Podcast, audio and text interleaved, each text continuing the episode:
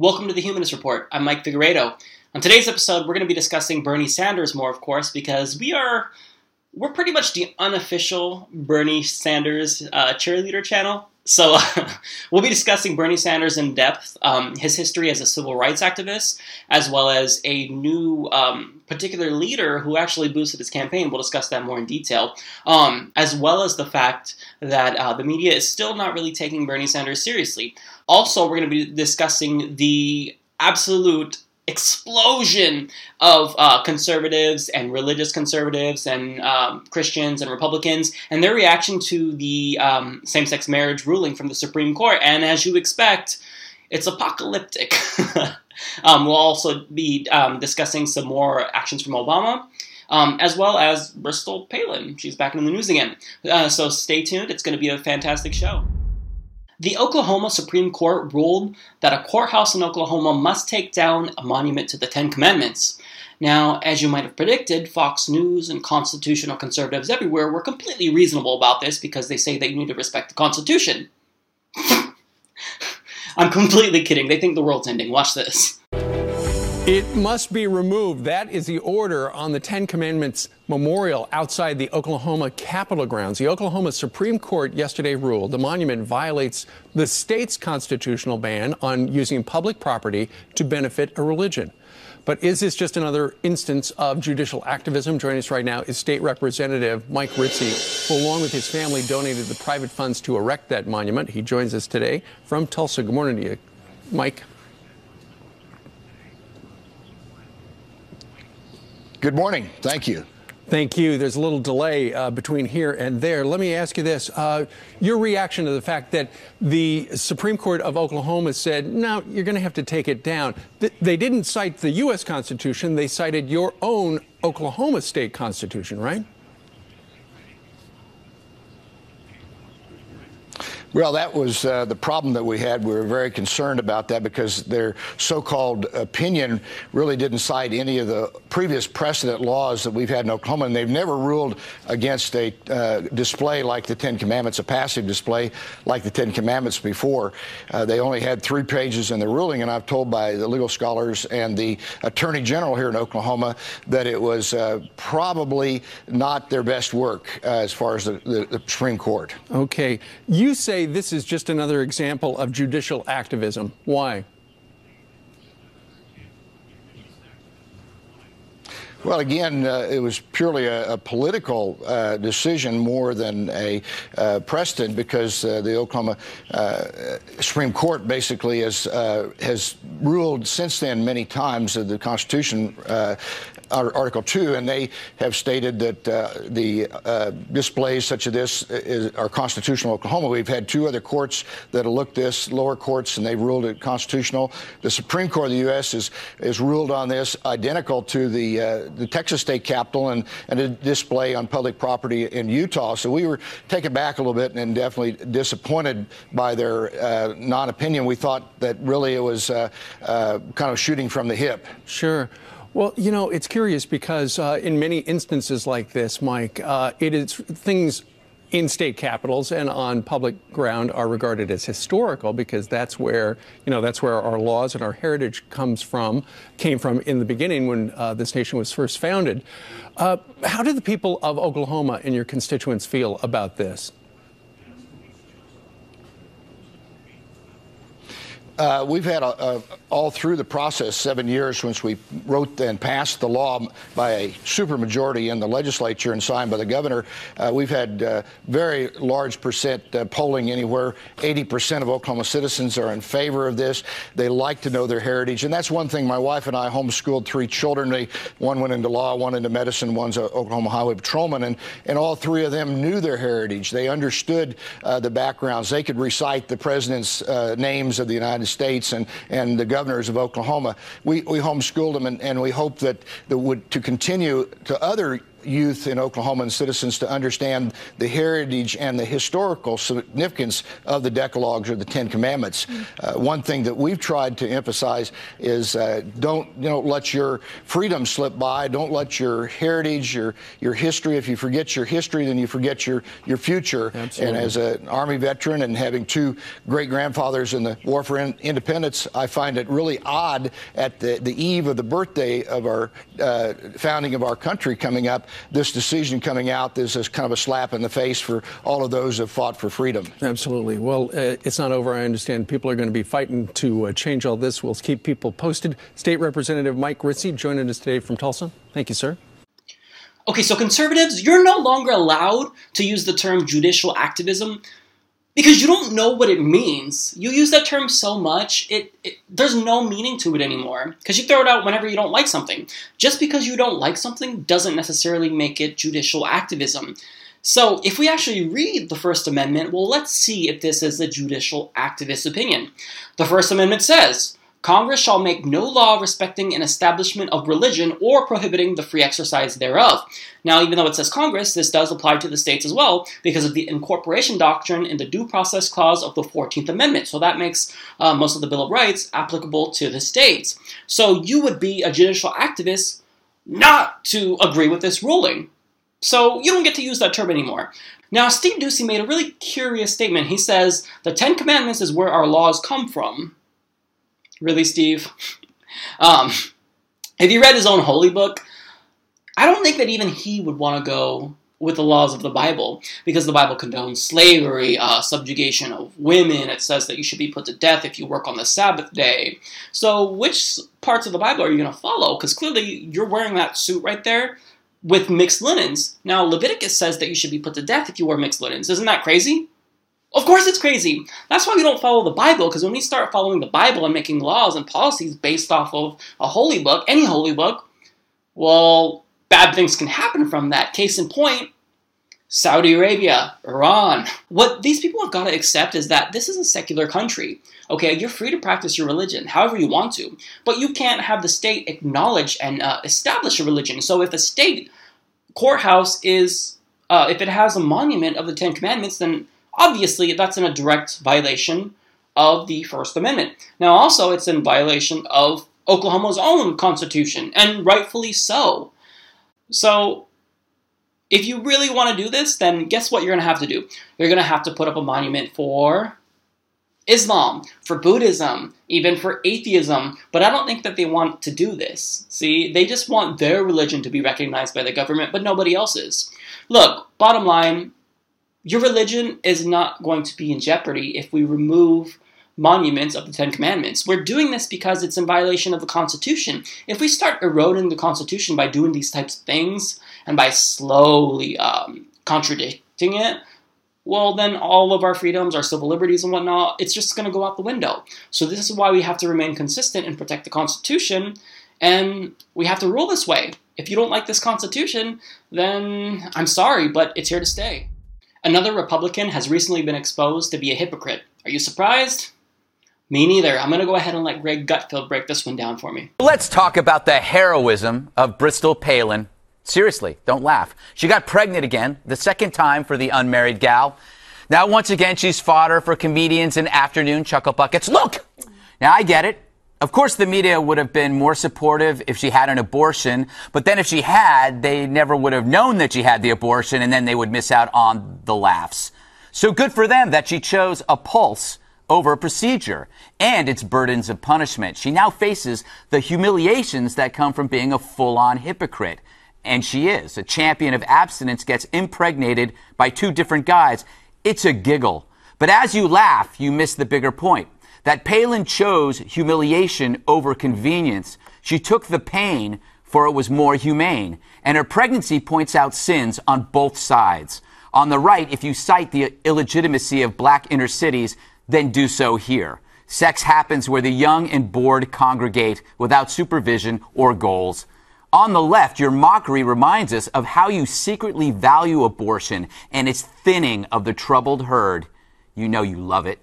And so by choosing to have this baby, This flawed, hypocritical, hilarious heroine tosses to the hyenas a ripe opportunity for ridicule. They should thank her. And one day, when her baby knows the sacrifices and choices that her mother made, he or she will thank her too.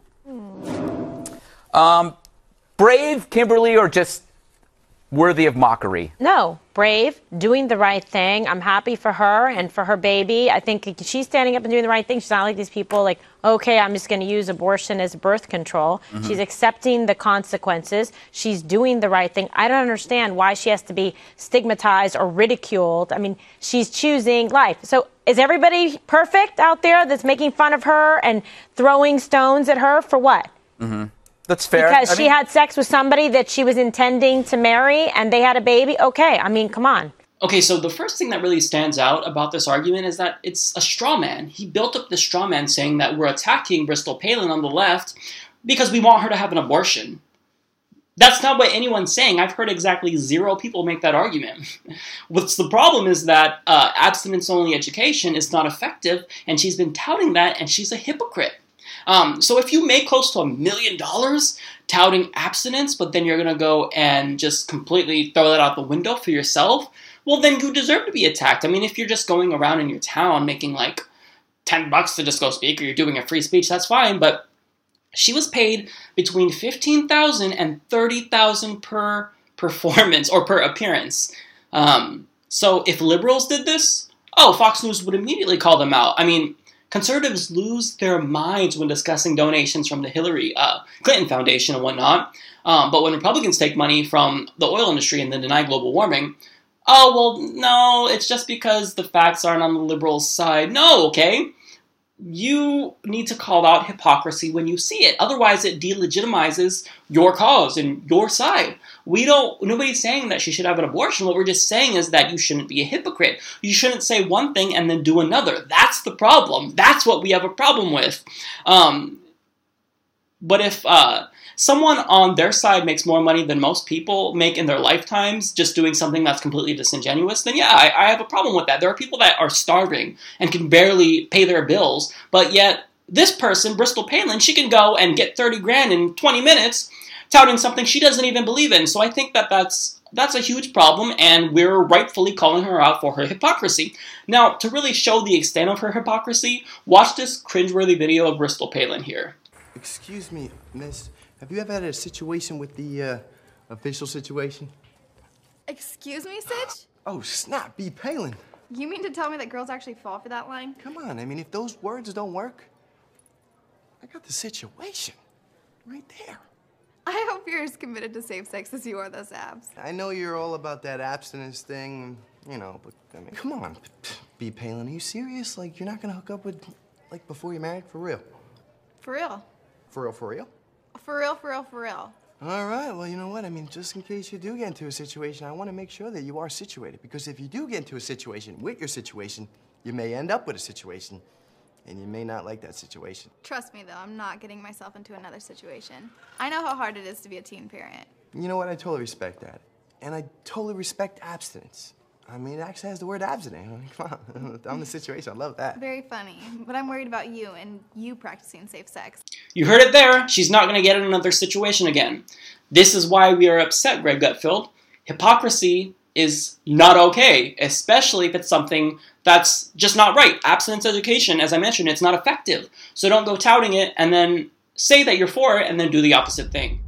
Bill O'Reilly recently lowered the bar, even by Fox News standards, in a segment where he just demonized the homeless. Watch this, but try not to throw up. Enter the busiest train depot in the country, Penn Station. In the past year, it has really gone downhill.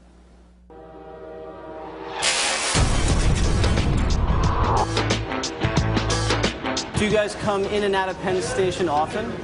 I do. I commute from New Jersey. Does it affect you psychologically when you see homeless people in and out of this area? Sure. Yeah. I, I think as a human being, you can't help but see that and feel something. I see the upswing. I see a lot more people basically living here. Living here? In the stairwells, in the back areas. When you're here and you see homeless people in Penn Station, how do you react? It's kind of heartbreaking to see other people who don't have houses and don't have money to buy food, and it's a possibility that they could die from that. In Penn Station, you're not allowed to loiter, sleep on the floor, or panhandle. These violations should get you either kicked out, fined, or thrown in jail. Technically, you're not allowed to loiter and panhandle. Right. Are they enforcing that? I don't think so. I really don't see them moving them anywhere. You, you just saw cops walk by and they didn't talk to him. They don't talk to any of the guys. You live here. Do you sleep here too? Yes.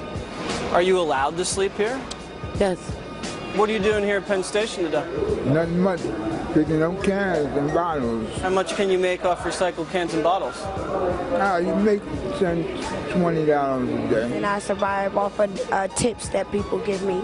Do the authorities here allow you to sleep here? They let you sleep up until a certain um, time. Do the authorities ever give you a hard time? No, they don't bother me. They don't bother nobody. How long have you been homeless? Oh, it's been like since 2005. You don't have any health insurance? Oh, sure. They give you that when you get on welfare. How'd you wind up in this situation? Drugs. What kind of drugs? Crack. How do you make money? Prostitution. How do you make money to get by? Oh, I have a pretty good stipend from the federal government. Do you have any addictions? Uh, drink. Drink? Yeah. What's your favorite drink? Uh, beer. How many times have they asked you to leave Penn Station? A couple. Do you think you need help with your drinking? No. Do you have rum in your pocket right there? Yes, I have Bacardi in my pocket right now. Are you allowed to sleep down here? No. Do you ever sleep here? For how long? Eight hours. Do you ever feel scared when you see homeless people here?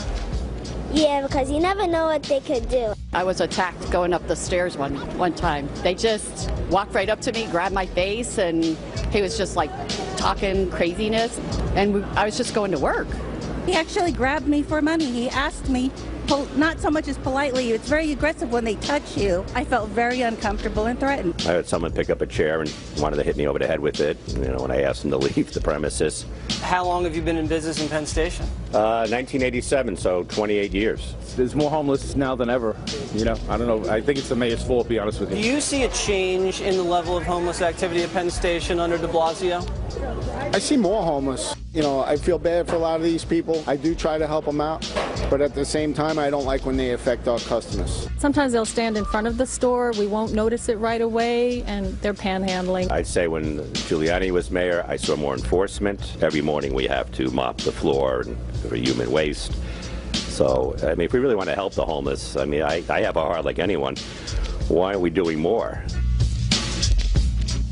Is what is now you commute. You go through Penn Station every day. I do, right? every day. So um, Giuliani and Bloomberg, the two previous mayors, their uh, dictum was you can't stay there uh, if you're homeless because there are homeless shelters where people can go in Right. New York City, um, and and you have to move along. Right. You just can't park yourself there. But under De Blasio, that stopped. Is that what you were seeing? I've noticed it, especially this winter. It's the worst I've ever seen it. It was little tent cities. You're stepping over people with animals, with supplies. There's new synthetic drugs now where people go out of their mind. They're very unpredictable. A lot of people are being attacked. And there's plenty of money to deal with this. They have a $78 billion budget in New York. Why can't they get these guys in really plush homeless shelters? It No, doesn't make any sense. De Blasio does not want to enforce what they call quality of life crimes, which is what these is. All right, what is good report? Thank you. Now, the first thing that I want to note is the racial undertones in this story. Think about the stories that they were talking about. Oh, this this guy he just attacked me. He was acting crazy, and they they did this to me. They assaulted me. And how many white homeless people did they get there? See, you just see uh, Fox News even more so pushing that racial bias. Now, another thing was the implicit moral repugnance by the fact that these people they resort to prostitution and welfare to survive, and that they're uh, they're on drugs and they're addicted to alcohol. Um, I'm sorry, but if you were starving, wouldn't you resort to all these things too? Isn't that instinct? Isn't that human nature to want to survive? It, it doesn't make sense to me how they're outraged by that. And furthermore, the fact that, oh, is that alcohol you have there? Let me see your pocket there. Is that alcohol? Well, yeah, wouldn't you be drinking? I would try to be liquored up. I mean, I don't drink that often, but if I were homeless, the pain would be so strong that I don't think I would ever want to be sober. So, I mean, what else are you supposed to do? How do you make yourself happy? How can you create any type of happiness for yourself when you're in this horrible situation?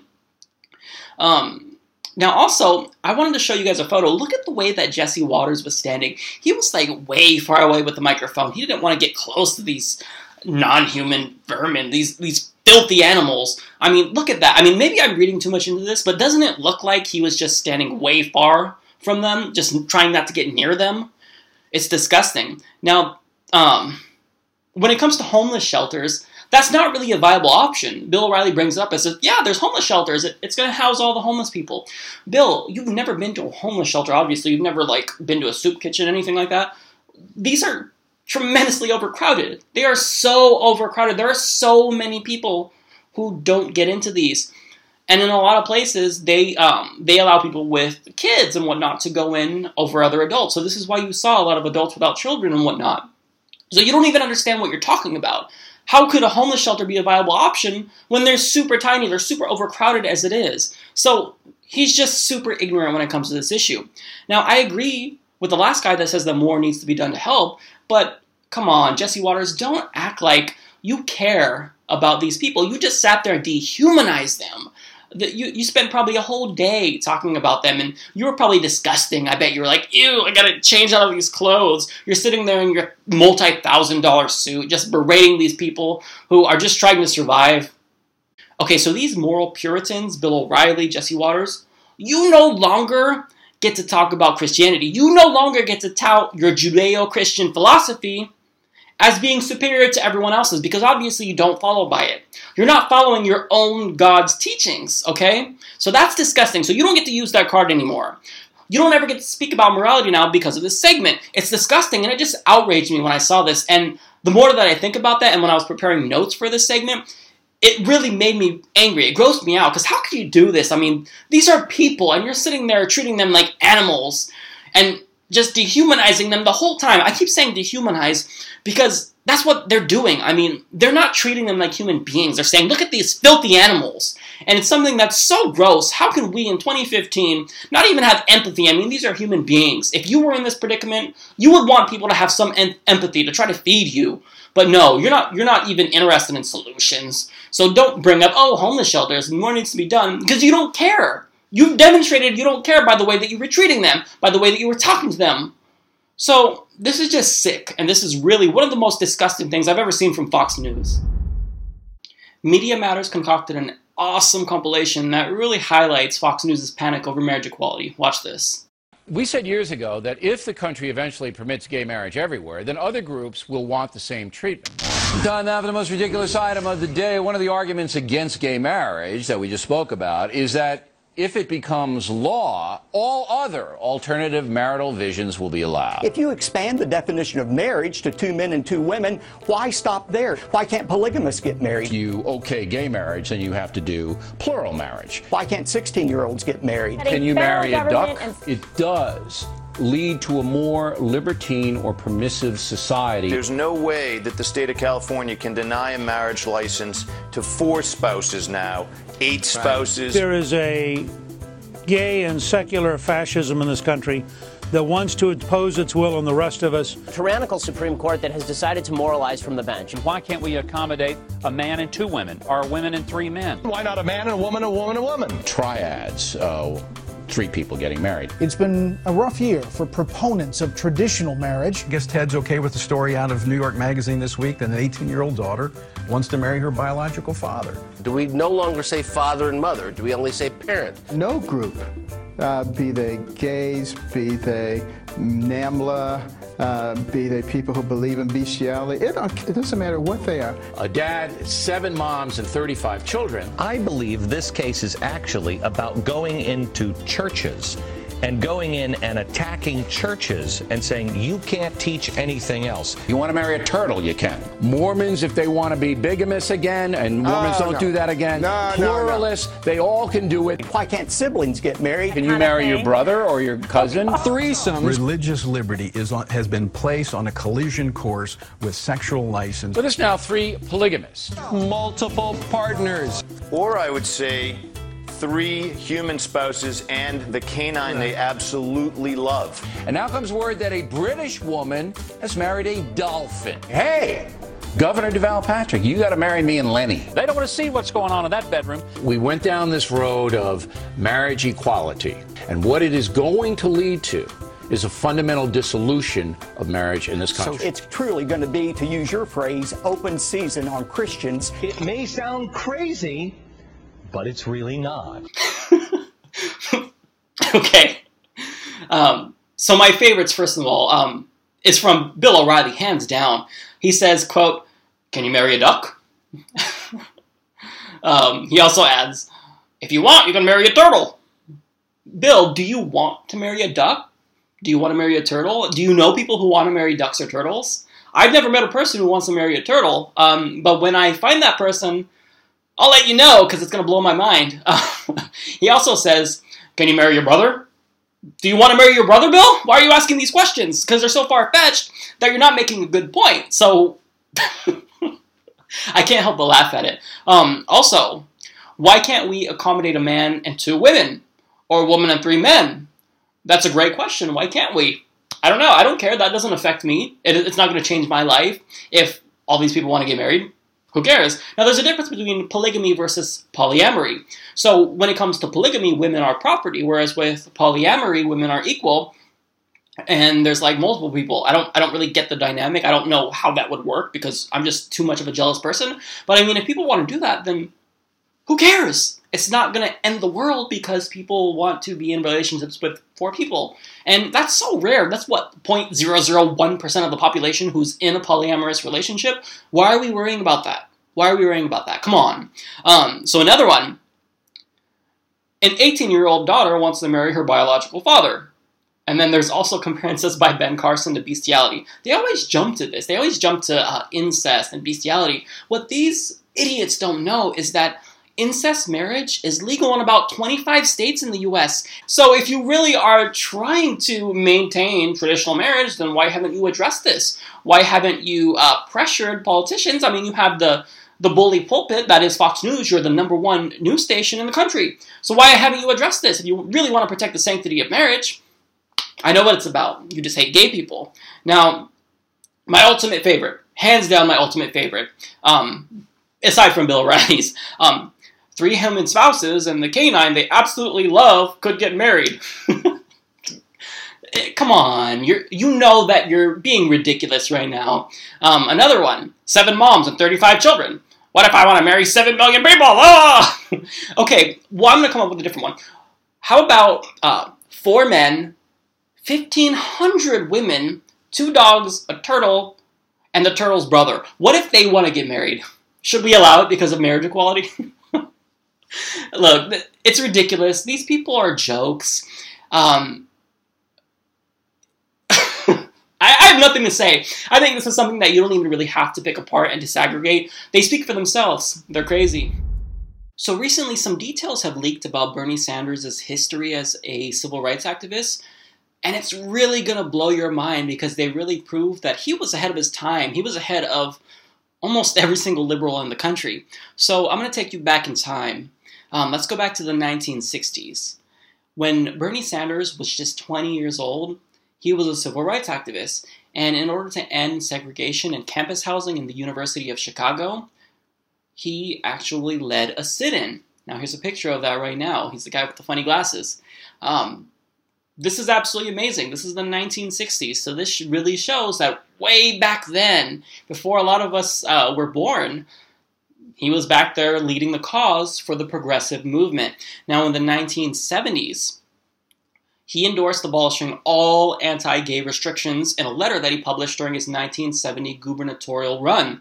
It says, quote, let's abolish all laws dealing with abortion, drugs, sexual behavior, uh, adultery, homosexuality. Now, just that little tidbit of uh, a quote, it excludes all the great things that he said about protecting the environment and about ending the drug war. Um, and it also implies that he was in favor of marriage equality. Because if you want to abolish all the laws um, that are really disproportionately impacting homosexuality and homosexuals more specifically, well, then you got to abolish the marriage laws too and abolish those restrictions. So presumably, he was in favor of marriage equality way back in the 70s, which is just, it's mind blowing.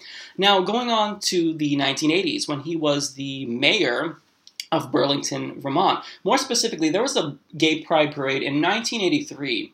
Um, the LGBT community was going to hold a pride march, and they wanted June 25th to be designated as Lesbian and Gay Pride Day. Now, a lot of local officials were against this because their constituents just wouldn't have anything like this. They don't want those sexual deviants to corrupt their uh, town and corrupt their children and whatnot. Um, but what did Bernie Sanders have to say when it came to signing off on this and making June 25th Lesbian and Gay Pride Day? He says, quote, in the city of Burlington and in the state of Vermont, people have the right to exercise their lifestyles. It's an American right, anyone's right to have a march. This is a civil liberties question. Now he adds, in our democratic society, it is the responsibility of government to safeguard civil liberties and civil rights, especially the freedom of speech and expression. In a free society, we must all be committed to the mutual respect of each other's lifestyle. Here's a photo of that document as well. Now, he was berated by his peers for this type of rhetoric because it was he was just decades and decades ahead of his time. Bernie's um, support for gay rights um, was so great that actually one of the demonstrators in the LGBT community they actually wrote saying that um, they were really thankful of his support to them. Now, um, there's a photo of that right here of the actual letter. You probably can't see it, and I'm not going to read it, but just know that it states why they need a lesbian and gay pride day, and also thanks Bernie Sanders. Now, in the following year, 1985, Bernie had this to say. He says, quote, it is my very strong view that a society which proclaims human freedom as its goal, as the United States does, must work unceasingly to end discrimination against all people. I am happy to say that this past year in Burlington, we have made some important progress by adopting an ordinance which prohibits discrimination in housing. This law will give legal protection not only to welfare recipients and families with children, the elderly, and the handicapped as well, but to the gay community as well. So now I just want you guys to really know about the social climate back in this day. These acts were political suicide. Just for even supporting the LGBTQ community, you would be presumably a homosexual. People would perceive you of that and then probably vote you right out of office. But Bernie Sanders didn't care. He's so uh, linked to his own principles that it doesn't matter what that means politically for his career he is going to do what it takes to fight for the disadvantaged. And he's proven that again and again with his voting record in the Senate. And when he becomes the President of the United States, he's going to prove that once again that he's going to stand up for the little guy. He's not in it for himself. He is on a mission and he wants equality, he wants freedom in the United States. So while all these other scandals are being exposed with GOP candidates and the fact that Hillary has all these emails and she's taken uh, donations from the Clinton Foundation, which are very questionable, well, this is what comes about, about Bernie Sanders. Not some scandal, but the fact that he's been a champion and a pioneer for civil rights since way back in the day. Bernie Sanders' campaign just got a huge boost. So, Larry Cohen, president of Communications Workers of America, one of the most powerful unions in the country, has joined Bernie Sanders' campaign as an unpaid volunteer. So, I'll just kind of preface this discussion by saying that un- union leaders almost always back Democratic candidates. Um, but the reason why he says that he really chose Bernie over the presumptive nominee, which is Hillary, is because he says um, it's due to Hillary's equivocation on the TPP. So it made her the wrong candidate, according to him. Cohen writes, I did everything I knew how to get Clinton to speak out on fast track, and she wouldn't. We begged her to speak out. There was a million ways she could have done it. Why was she silent on this? So now we actually covered this a couple weeks ago on how she did, in fact, um, equivocate. She kind of came out in favor of, um, or excuse me, she kind of came out against the TPP, but she didn't unequivocally condemn it. She more or less was wishy-washy on the matter. Um, she could have used a lot more stronger and harsher rhetoric if she was really against it. But as we know, um, as I talked about in that video, she was championing it when she was Secretary of State. So we know that she's for it. So Cohen adds, without a candidate like Bernie, we're going to get a repeat of the same stuff. Bernie is movement building, and we need a new movement. We need to get big money out of politics. Now, finally, he states that uh, Hillary Clinton's hesitation on fast track won't be forgotten. Damn, those are some really strong words for someone who is who has a lot of political power. Now, the fact that he's actually joined um, Bernie Sanders' campaign, even if he just endorsed it, that would be huge. But the fact that he has joined it, that says a lot. That's a humongous boost. I think people in the media, they're not going to talk about this because they don't like the fact that it's really going to um, make Bernie Sanders that more competitive against Hillary Clinton. It's causing these political pundits cognitive dissonance because when Bernie first entered the ring, everybody was saying, oh, Bernie Sanders, he's never going to be the candidate. He's never going to be the candidate. It's not going to happen. And now you see the strongest union leader in the country joining with Bernie Sanders. Well, Hillary Clinton better look out because Bernie Sanders each week is getting more and more powerful. His his political power has exponentially augmented, and as soon as the debates start, when he really steps into that national spotlight, and everybody sees how his views are a lot more better and progressive and more in line with the American people than Hillary Clinton's, you're going to see that pace move a lot faster. And that's that's excluding the fact that he's he's catching up to her so fast. As I mentioned in another video, um, Bernie Sanders is currently within the margin of error in New Hampshire. So once he actually steps into that spotlight, man, it's over. It's going to be over. Um, so Bernie Sanders once again proving everyone wrong. Bernie Sanders recently packed a stadium full of 10,000 people in Madison, Wisconsin. That's more so than any other 2016 presidential candidate thus far, including Hillary Clinton. Now, that doesn't even include the hundreds of people who were lined up outside who couldn't get in. Yet, the mainstream media still is not taking Bernie Sanders serious. Case in point. Uh, we know you're ready for Hillary. Do you think there's any concern there? No, I, I, think the media is giving Bernie a pass right now. I very rarely read in any coverage of Bernie that he's a socialist. I think everybody wants a fight, and I think they are not really giving the same scrutiny to Bernie Sanders that they're giving to certainly Hillary Clinton and the other candidates. So uh, she's going to win this, and uh, as soon as I think they begin treating him like a serious candidate instead of, oh my gosh, it's so great, we've got a fight in the Democratic Party, I think it will become very clear. Any other candidate that had the numbers that Hillary Clinton had right now yeah. um, would be, um, you know, talked about as absolutely untouchable, and all of a sudden, oh, Bernie, Bernie, Bernie. I think it's, um, uh, uh, I think Bernie is too liberal uh, to gather enough votes in this country to become president, and I think Hillary Clinton is going to be a fantastic president. So the first thing that really aggravated me was the fact that she brought up, well, I don't really see anyone saying that Bernie Sanders is a socialist. Okay, if you listen to actually what Bernie Sanders is saying, he's a social democrat. The social democratic ideology is one of the most popular in the world, in the democratic world more specifically.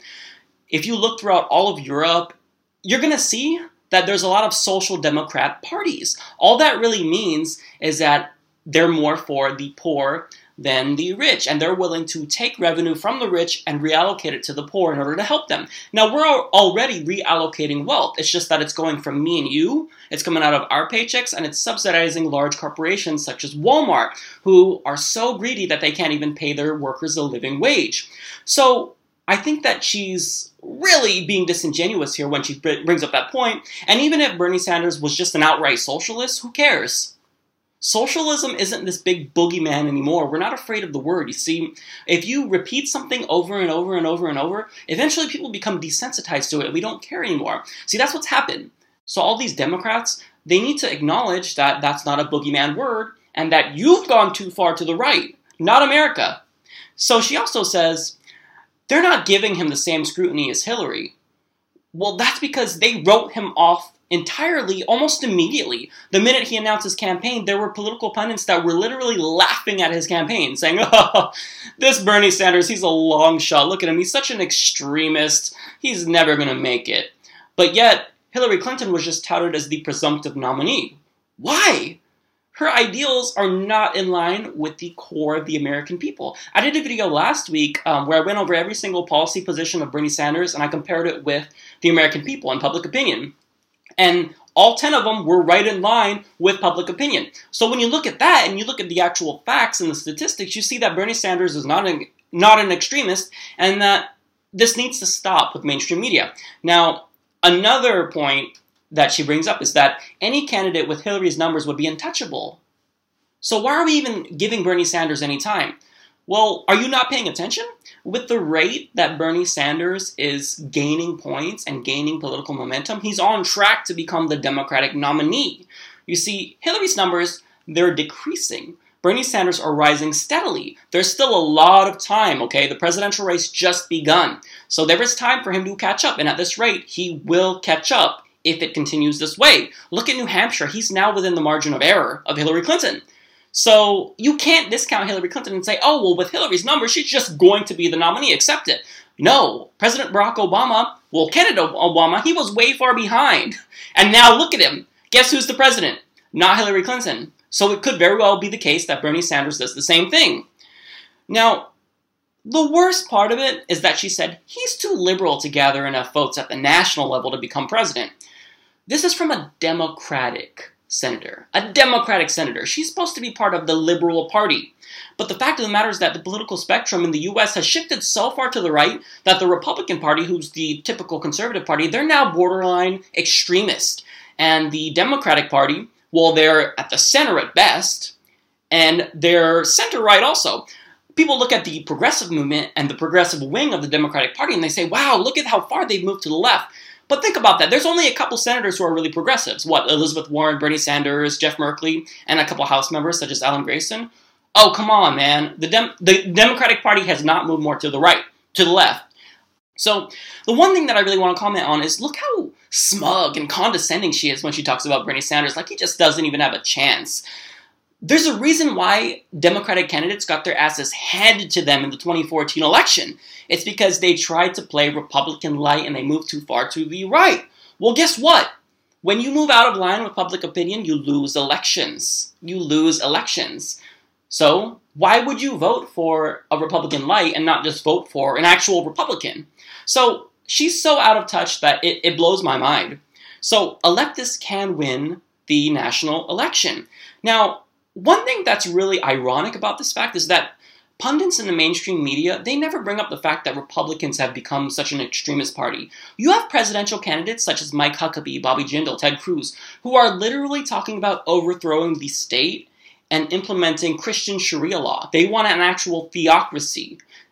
This is the rhetoric that they're espousing, but yet nobody even thinks about, well, maybe they're too extreme. Not Bernie Sanders, the person who's in line with the American people the most.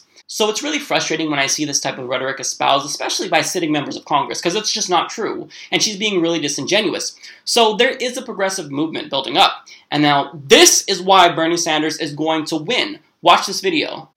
Here's the simple truth that in America we have millions and millions of working people who are working hard but are not making enough money to put bread on the table or to take care of their kids, and that has got to end. Today, all over America, you got mom working, you got dad working, occasionally you have the kids working, and we still don't have enough money to pay the bills. Something is fundamentally wrong about that. The problems we face did not come down from the heavens.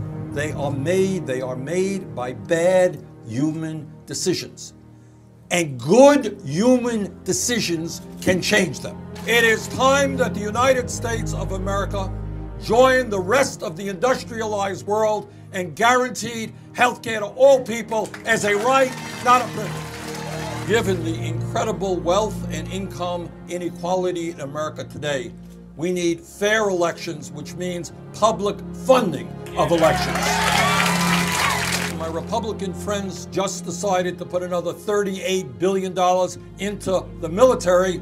Maybe we can cut military spending a little bit and put it into education. A hundred years ago, women didn't have the right to vote. Change takes place because people struggle. Within the next month, I will introduce legislation that will make every public college and public university tuition free. I am in this business because I have four beautiful kids and I have seven beautiful grandchildren. And like you, I want to make sure that the world that we leave them is a beautiful world where people can live full and dignified lives. I don't want to see a world where people are struggling and stepping all over each other. And we can do it. We hmm. can provide health care to all of our people. We hmm. can create decent paying jobs. We hmm. can reverse climate change and transform our energy system. We can raise wages. We can make sure that every person in this country gets the education they need and desire. This is not some type of utopian dream. It can happen. It really can. But it will not happen unless we stand up and fight back for not only ourselves, but for our kids and future generations. Let's do it. President Obama is set to announce a new rule that would make over 5 million workers eligible for overtime pay now. Now, as the New York Times writes, there's going to be three categories of people who are going to be impacted by this. Now, when it comes to the first category, the New York Times states the first category includes workers in the 23,660 to 5 or 50,440 salary range who, under the current federal rules, are legitimately exempt from receiving overtime pay because their jobs involve some professional, managerial, or supervisory duties. The administration estimates that there are nearly 5 million workers who fit this description. Now, the second category includes workers in the targeted salary range, like clerks, who should already be eligible for overtime pay because their jobs feature no bona fide managerial or supervisory component and no independent responsibility, but whom employers have misclassified and denied overtime pay. Now, as for the third category, this includes workers in the targeted salary range who are eligible to receive overtime and currently receive it, but who are vulnerable to such reclassification. So now, this is good news, but I just want to iterate that this is only a small step in the right direction. So the real thing that um, we can really do as a nation to strengthen workers' rights is to really build up unions. So now, according to SEIU in 2010, only 13.9% of workers um, or the population is represented by unions. Now, union workers make over $10,000 more than their non union counterparts. Public sector workers in unions make about 165 more dollars per week than their non union peers. And in the private sector, workers make 155 more dollars than their non union workers. So if unions are present, workers are going to make higher wages on average. And this is beneficial for the economy because if you have more purchasing power, if you're a middle class individual, then you can actually go out and stimulate the economy by purchasing cars and buying Xboxes and what have you. So, yes, we need lower wage and middle class workers to actually go out there and buy things. That's the way the economy functions.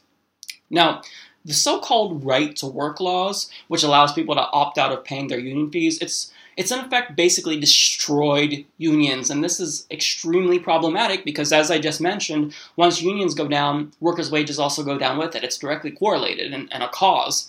Um, so, this holds true in every single country in the world. I don't want you guys to think that um, unions are only something that's important in America.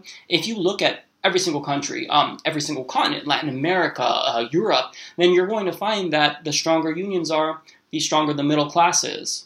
So now what we also need to do is we, one, need to raise the minimum wage. Two, we need to abandon harmful trade deals such as the TPP because Doctors with Borders actually uh, just recently came out and they said that this deal is going to increase the cost of medication not only just around the world but here in America. So, how's that going to help the middle class? Obama's been saying that it's going to help the middle class. That's not going to help the middle class. That's directly going to hurt the middle class and hurt the poor.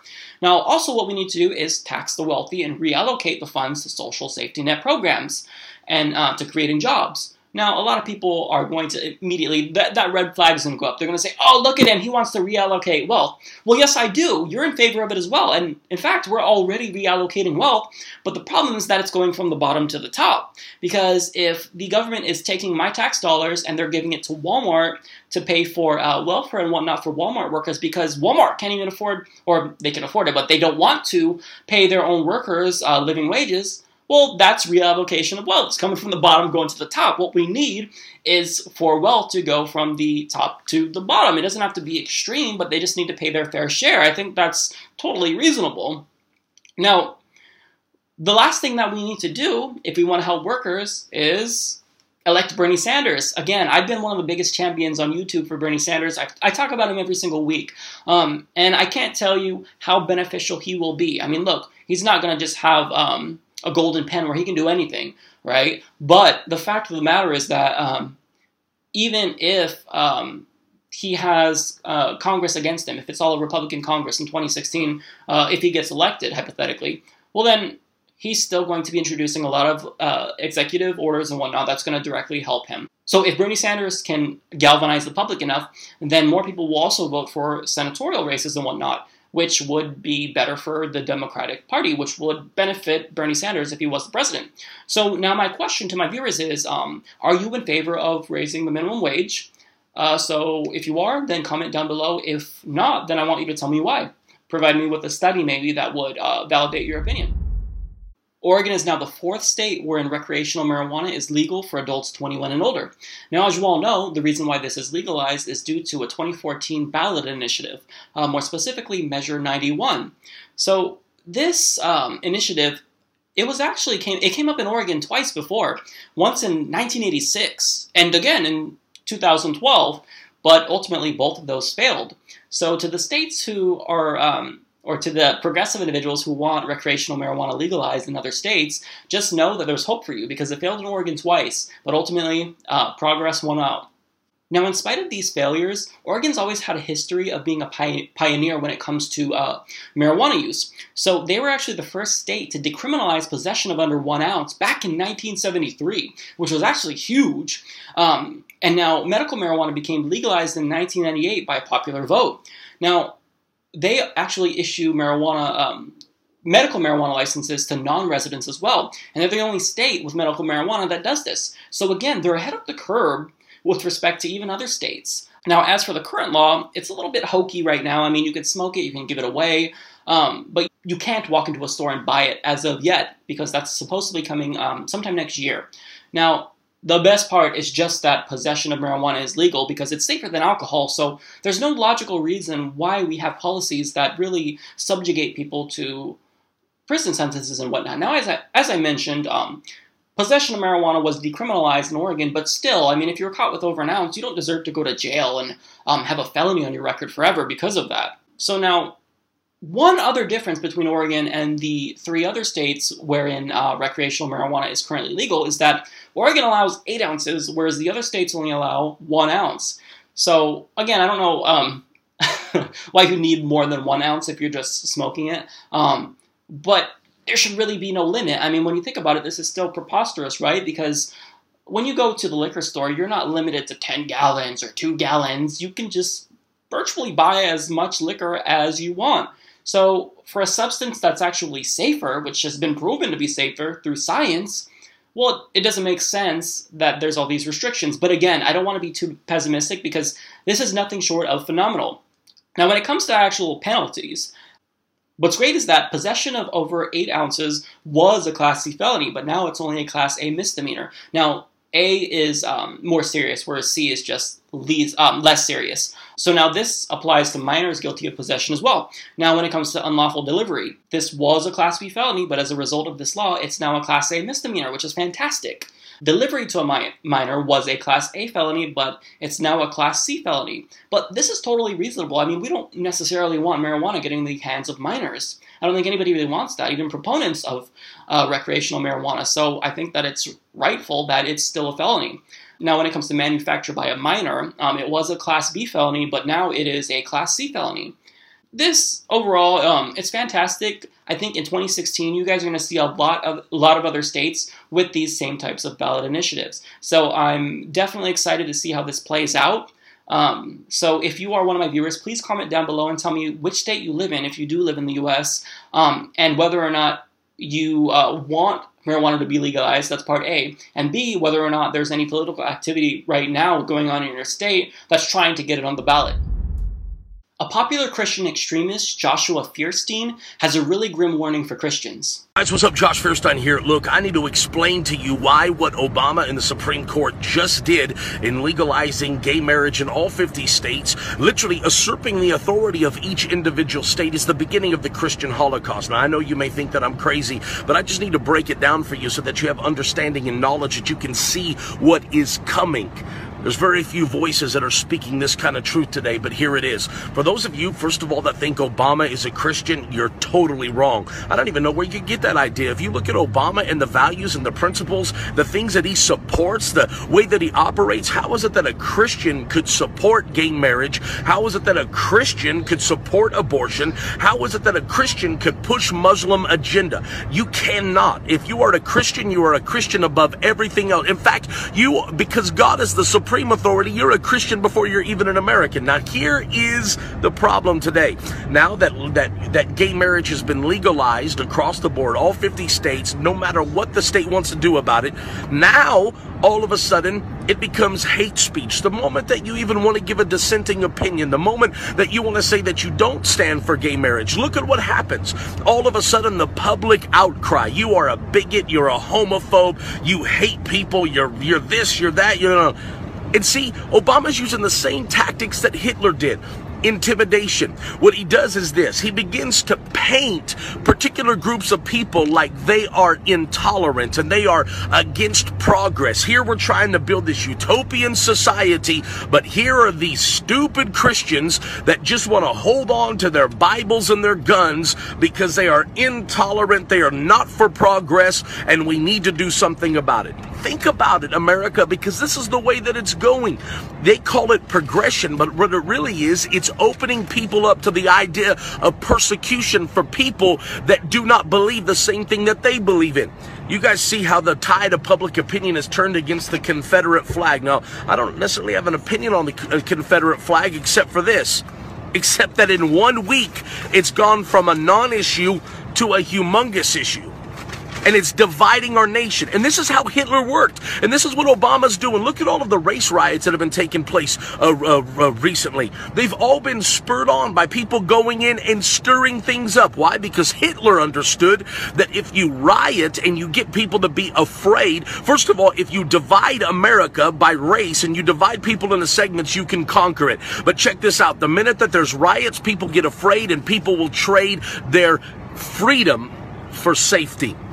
You want an America that has no guns and free meals and free health care and free everything and free time where only the police have guns? Well, check this out. They have something like that. It's called prison. Think about it, America. What's coming? It's time to wake up. I'm asking that you would take a few moments and that you would share this video. Why? Because somebody today needs to wake up to the truth that yes, the uh, that the the dictators that are in power today are stripping freedom from the American people. I promise you, something scary's coming. Okay, first and foremost, before I even address the lunacy that he just espoused, turn your phone horizontally if you're going to be filming. There's no reason for vertical video in 2015, okay? You may be behind with the times with marriage equality, but you don't have to be behind with the times when it comes to actually just filming like a normal human being. And furthermore, hold the phone like further away from your face. It doesn't have to be like way close so we can see you spitting on the camera. Ugh, that just vertical videos, it bugs me. It really gets under my skin, so I had to get that out of the way first. Now, getting to what he actually said, he says that the legalization of same sex marriage, quote, is the beginning of the Christian Holocaust. Wow, my head nearly exploded when I heard him say that. Now, more from Joshua he says that now it becomes hate speech. You're a bigot, you're a homophobe, seeing that marriage equality is now legal.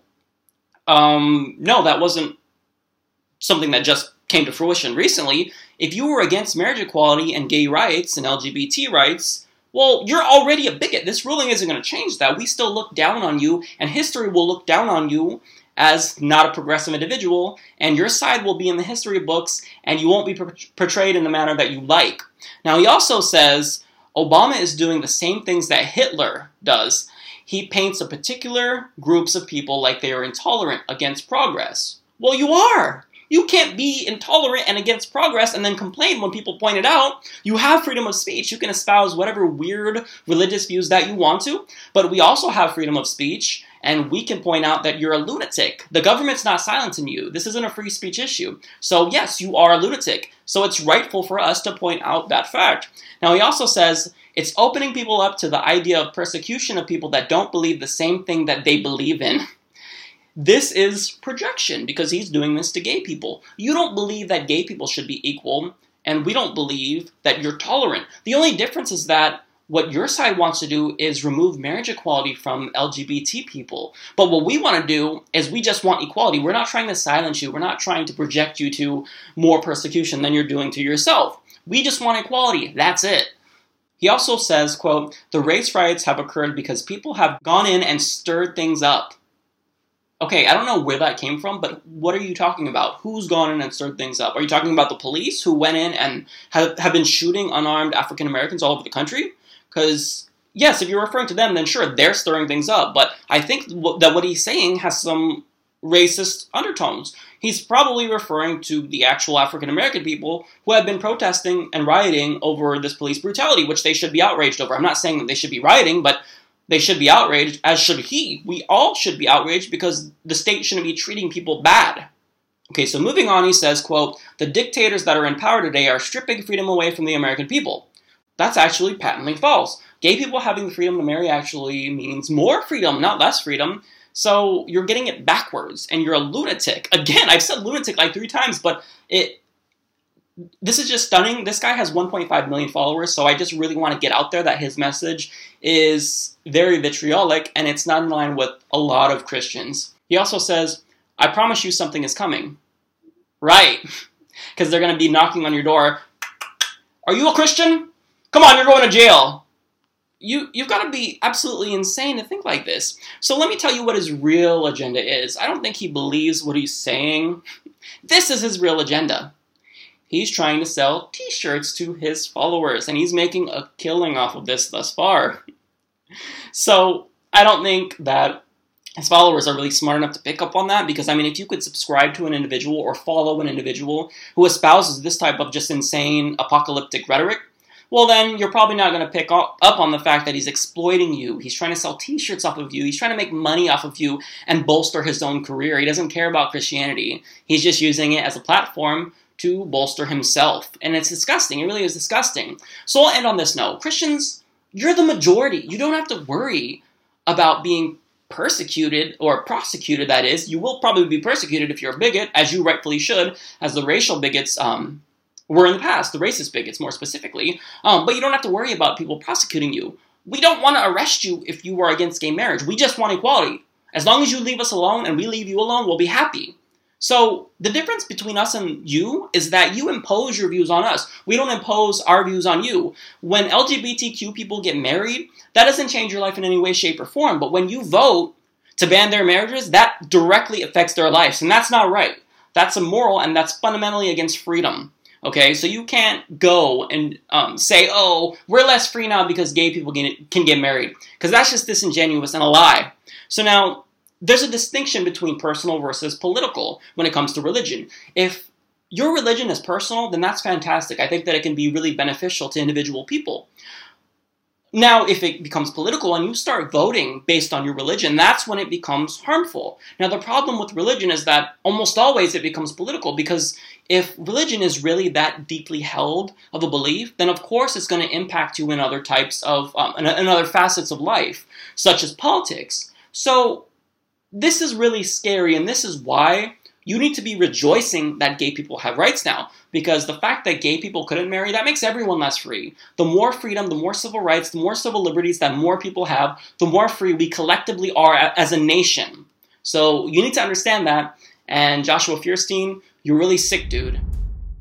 So, as you all know, we now have nationwide marriage equality in all 50 states, but Rand Paul thinks that it's a great idea if the government just gets out of marriage. In an article for Time, he writes Since government has been involved in marriage, they have done what they always do taxed it, regulated it, and now redefined it. It is hard to argue that government's involvement in marriage has made it better, a fact also not surprising to those who believe government does little right. So he, like many others, has a fundamental misunderstanding of marriage. It's not a religious institution, it's a state based institution. Otherwise, you wouldn't get these types of federal and state benefits for being married. So, marriage is maybe the exception, which even libertarians should acknowledge that you want government involved in that. Because let me just name off some of the uh, federal benefits for it. Uh, there's social security benefits, taxation benefits, uh, benefits when it comes to immigration, uh, spousal benefits for federal workers, healthcare coverage. So, yeah, if you're logical and you want these benefits, then of course you're going to want government involved in your marriage. If it's just a religious institution, then all these benefits get stripped away and they don't matter anymore. How can a, your church provide you with social security benefits? They can't. So these are protections that are logical that we need. So the problem with Rand Paul and other libertarians is that even though they are correct on some issues, well, they always start with the assumption that government is bad, and then they work their way backwards from that. But you can't do that. There's there's empirical reality that needs to be examined. Okay, so libertarian, it's it's great in theory to a lot of people, but when it gets to actual empirical reality, well, it's not so good because we have some examples of that. If you look at Somalia, uh, if you look at Libya, Yemen, well, these are all libertarian uh, paradises, right? Not very stable. So again, I don't want to throw libertarians under the bus because I think that they are a lot more logical and reasonable than um, than the rest of the Republican Party. But I more so just want to point out that unlike a lot of libertarians, such as Adam Kokesh, who you can find him on YouTube, well, Rand Paul he's not really a real libertarian. He kind of jeopardizes his principles, as you can see that with his uh, touting of religiosity lately. Um, he's he's inconsistent, and I don't think that he's really um, he doesn't really care about his libertarian ideology anymore. He's trying to do whatever he can to get elected, as all politicians will. But if you really want to know about true libertarianism, you've got to subscribe to Adam Kokesh because this dude. He's consistent. I don't agree with a lot of the things that he says, but he's 100% consistent. Now, getting back to Rand Paul, he adds, the Constitution was written by wise men who were raised up by God for that very purpose. There is a reason ours was the first where rights come from our Creator and therefore could not be taken away by government. Government was instituted to protect them. We have gotten away from that idea, too far away. We must turn back to protect our rights. We must understand who granted them and who can help us restore them. Okay, religion is not a part of the libertarian ideology, so this is just more evidence that Rand Paul is not principled. So let's actually examine his claim there, though. He says that our Constitution and our state, um, it's based on religion, as that's what the founders intended. So let's read what the founders say about religion. From George Washington, quote, if I could conceive that the general government might ever be so administered as to render the liberty of conscience insecure, I beg you will be persuaded that no one would be more zealous than myself to establish effectual barriers against the horrors of spiritual tyranny and every species of religious persecution. John Adams says the government of the United States of America is not in any sense founded on the Christian religion. Thomas Jefferson says question the boldness, even the existence of a God, because if there be one, he must more approve of the homage of reason than that of folded fear. James Madison says, the civil government functions with complete success by the total separation of church and state. Benjamin Franklin says, When a religion is good, I conceive it will support itself, and when it does not support itself, and God does not take care to support it so that its professors are obligated to call for help of the civil power, it's a sign, I apprehend, of it being a bad one. Now, guess what? There's more than that. Well, those were just kind of the better ones. So now this is what's frustrating about Rand Paul. One day I'll be super stoked about him because he's filibustering the Patriot Act. He's talking about how our uh, war on drugs is just stupid and it's not working. But then the next day he'll compare universal health care to slavery. And the next day, he'll say that uh, marriage equality is offensive to religions. Rand Paul, you can't do that. If you're going to claim to be a libertarian, then be consistent. Again, I mentioned that I have problems with the ideology of libertarianism. Uh, they're better than Republicans, of course, but I mean, if you're going to tout that ideology, then be consistent for it, because this is what a lot of millennials uh, uh, on the right are captivated by you for. So you can't just abandon them by doing this type of rhetoric just to get the nomination. So, a question to my viewers. So, even though Rand can be a lunatic, is he still the least scary Republican? Because even in spite of this fact, I know that he's doing this for political purposes. It's, it's a calculated move. And I know that he doesn't really agree with it. So, would you rather see Rand Paul as opposed to all the other Republicans in the GOP clown car? I would still say, yeah, I think Rand Paul is probably the least scary candidate on the right. At least he's anti war, uh, at least he wants to end the drug war. There's some great things about him. But again, this is frustrating because he just is completely contradicting everything that he stood for a couple years ago. Welcome to the weekly roundup, where I go over news stories you might have missed over the last week. This week, Senator Jim Inhofe thinks that he has gay friends. I know a lot of people, actually, a lot of people and uh, friends of mine in the gay community who also think it was a bad, um, a bad decision. Jim, you don't have any friends, let alone gay ones, because someone who's loony enough to do this. So here, Mr. President, catch this. Mm-hmm. Is not going to be very fun to hang out with, unless, of course, it's Senator David Vitter who really burned all the homosexuals by making this tweet. I could just imagine his reasoning. He's like, ha! All the homosexuals want to get married? Well, I'll show them. I'll eat at this anti gay restaurant and just clog my arteries. Freaking idiot! Okay, so first of all, don't cut yourself with all that edge, Senator Vitter, because you're not really offending us. Um, and second of all, I don't think that you should re- be toting the whole family values line if you admitted to being part of a prostitution ring. You just got owned, you noob. You just got owned, motherfucker. You just got, you just got, you just got owned. Bryan Fischer, a well known Christian extremist, he says that the marriage equality ruling from the Supreme Court is worse than 9 11. Take a look at this. 626, that's today, June 26, 2015. 626 is now our 9 11. From a moral standpoint, Yes, because from a moral standpoint, equal protection under the law is so much worse than thousands of people dying, right? There's a lot more. And because it was on this day that five justices of the United States Supreme Court became moral jihadists. They became rainbow jihadists and they blasted the twin pillars of truth and righteousness into rubble. And they did this by imposing sodomy based marriage on the United States through an act of judicial tyranny. We are now serfs on a plantation that's being run by cultural elites who wear black robes and use their gavels like the slaveholders of old used to use their whips. Draw another parallel with Pearl Harbor. Today, June 26, 2015, is a date which will live in infamy.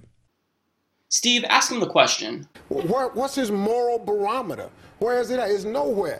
2016 GOP presidential candidates have made their opinion quite clear on the matter of marriage equality.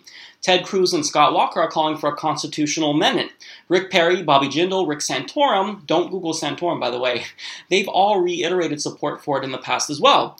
Now, Mike Huckabee, I mean, Mike Huckabee explains he's a little bit disappointed by this. Watch this video. Your, your thoughts, your reaction to the White House aglow in rainbow colors tonight?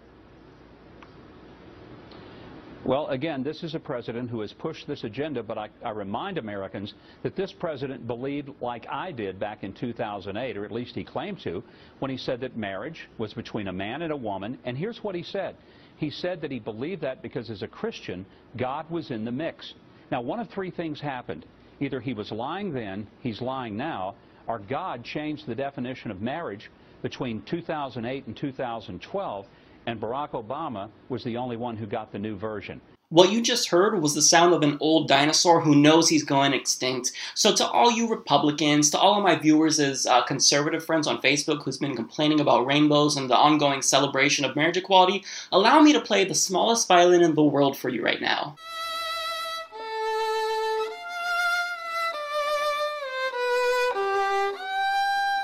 That's our show. I want to thank all of my subscribers for watching, and I also want to thank all of our new subscribers because there's been quite a bit over the last week, so I'm definitely surprised pleasantly. Um, now, if you have a particular issue that you want me to address or a particular news story that you want me to cover, please comment down below, and I will be happy to discuss it. So that's our show. I'll see you guys next week.